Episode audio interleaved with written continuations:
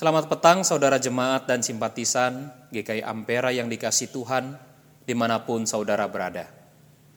Doa pekan Pentakosta kali ini bertema Roh Kudus memimpin ke dalam seluruh kebenaran. Nats renungan diambil dari Yohanes pasal yang ke-16 ayat yang ke-13 sampai ke-14. Mari kita bernyanyi dari Gedung Jemaat 415 ayat yang pertama dan kedua gembala baik bersuling nan merdu.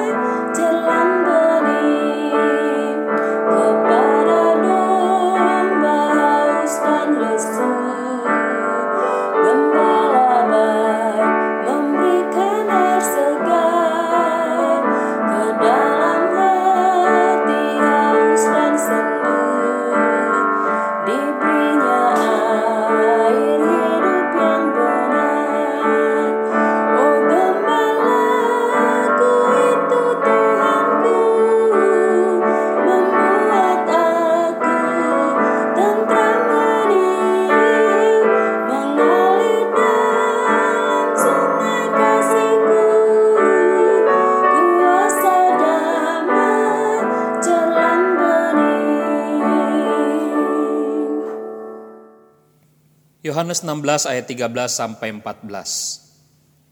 Tetapi apabila ia datang, yaitu roh kebenaran, ia akan memimpin kamu ke dalam seluruh kebenaran. Sebab ia tidak akan berkata-kata dari dirinya sendiri, tetapi segala sesuatu yang didengarnya, itulah yang akan dikatakannya. Dan ia akan memberitakan kepadamu hal-hal yang akan datang. Ia akan memuliakan aku sebab ia akan memberitakan kepadamu apa yang diterimanya daripadaku. Roh Kudus memimpin ke dalam seluruh kebenaran. Saudara yang dikasih oleh Tuhan, seorang psikolog adalah ahli yang dipandang mampu untuk membawa seseorang dapat terbuka dan mengungkapkan kebenaran yang ada pada dirinya. Tetapi sayangnya, seorang psikolog pun masih bisa dikelabuhi oleh para pasiennya. Kalau hari ini kita merenungkan bagian firman Tuhan, sesungguhnya Tuhan Yesus memberikan kepada kita Roh Kudus, yaitu Roh kebenaran, yang dapat memimpin semua orang kepada seluruh kebenarannya. Itulah janji Tuhan Yesus baik kepada murid-muridnya maupun kepada kita sekalian. Karena itu saudara yang terkasih, ketika seseorang dipimpin oleh roh, maka hidupnya terbuka dan dikuasai oleh roh Tuhan itu sendiri. Mereka akan memiliki tiga sikap utama. Yang pertama, hidup dalam pertobatan dan kebenaran. Memimpin dapat diartikan menuntun seseorang, menunjukkan jalan atau memandu dirinya.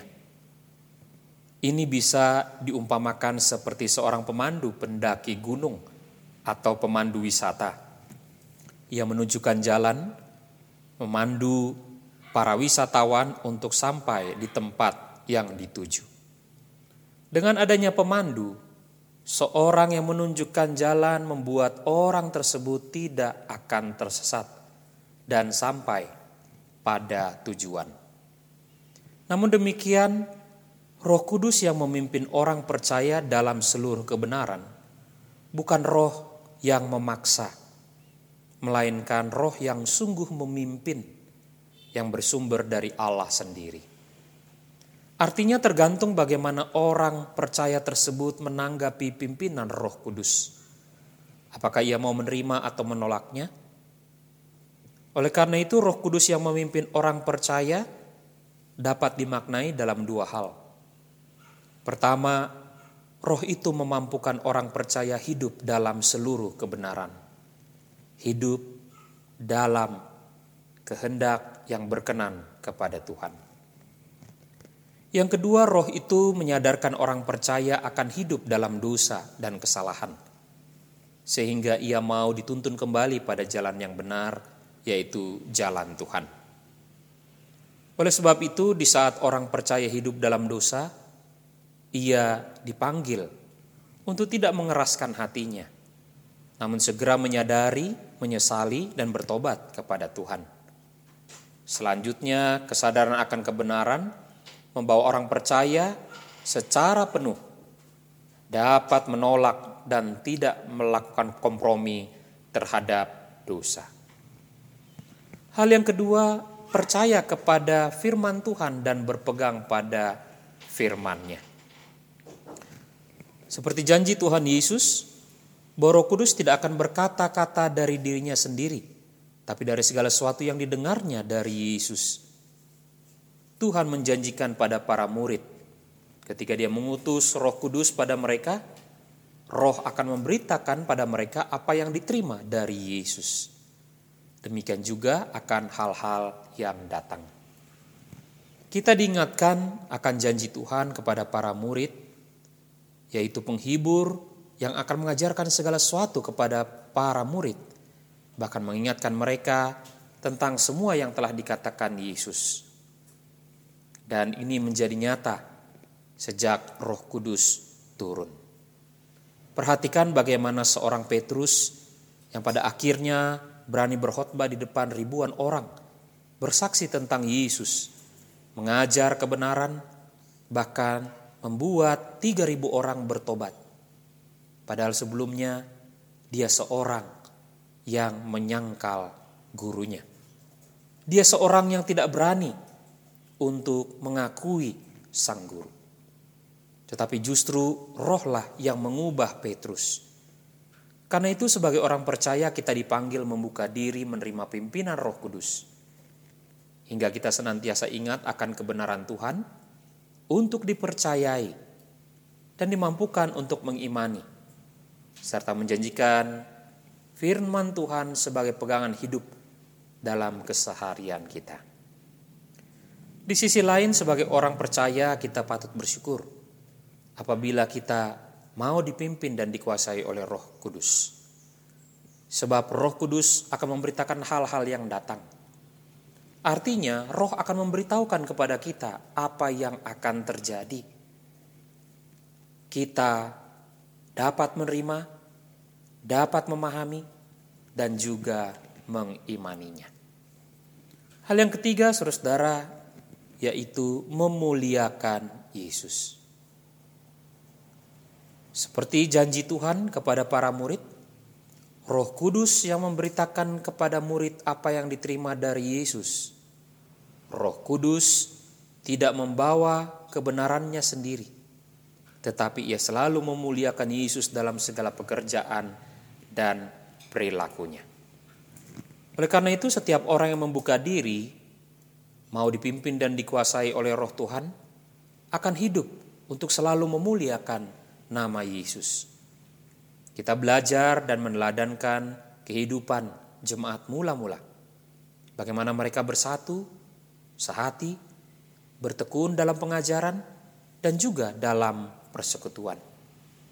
Mereka berbagi, memecahkan roti, berdoa, dan para rasul-rasul pun mengadakan banyak mujizat serta tanda. Mereka saling membantu dalam kekurangan, bahkan mereka melakukannya dengan kegembiraan dan ketulusan hati, sambil terus memuliakan Allah. Dengan demikian, saudara, kita pun dipanggil untuk memuliakan Tuhan.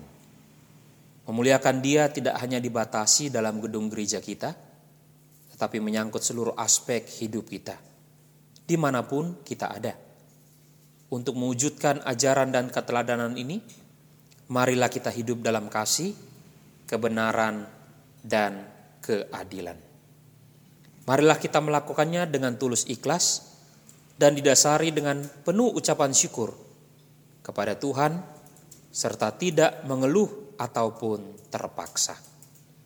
Dalam doa pekan Pentakosta ini, mari kita mewujudkan kegiatan dan tindakan yang nyata untuk memuliakan Yesus.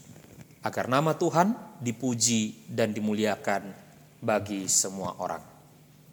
Amin. Saudara mari kita berdoa. Tuhan Allah Bapa kami yang hidup. Kami sungguh percaya di dalam pekerjaan roh Tuhan yang kudus, kami semua engkau mampukan untuk memiliki kebenaran, terbuka, dan juga melakukan pekerjaan untuk memuliakan Tuhan.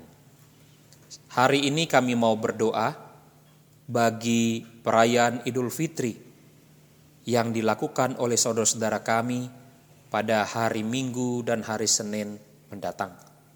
Tuhan, di tengah ancaman pandemik COVID-19, kami memohon cinta kasih Tuhan yang kudus.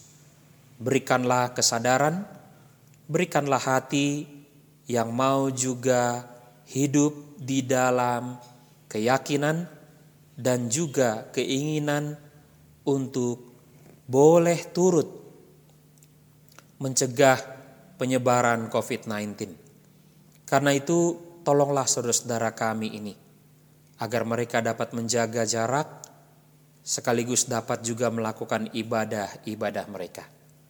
Tuhan memberikan pengertian yang baik kepada mereka, sebab kami sungguh percaya dan berharap saudara-saudara kami di seluruh Indonesia, biarlah mereka juga boleh berhikmat di dalam iman mereka kepada Tuhan dengan menaati aturan pemerintah di dalam perayaan Idul Fitri pada tahun ini.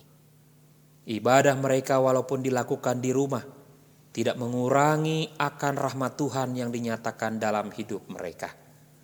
Bahkan kami memohon, berkatilah juga seluruh aparatur negara, Tentara Nasional Indonesia dan Kepolisian Republik Indonesia dalam menjaga stabilitas sosial, politik, dan keamanan pada perayaan Idul Fitri tahun ini. Jangan biarkan Tuhan perayaan Idul Fitri ini menjadi bencana di mana semua orang yang terkena virus COVID-19 semakin bertambah banyak. Jauhkanlah itu dari bangsa kami. Biarlah semua orang boleh menyadari ibadah mereka hanyalah bagi Tuhan.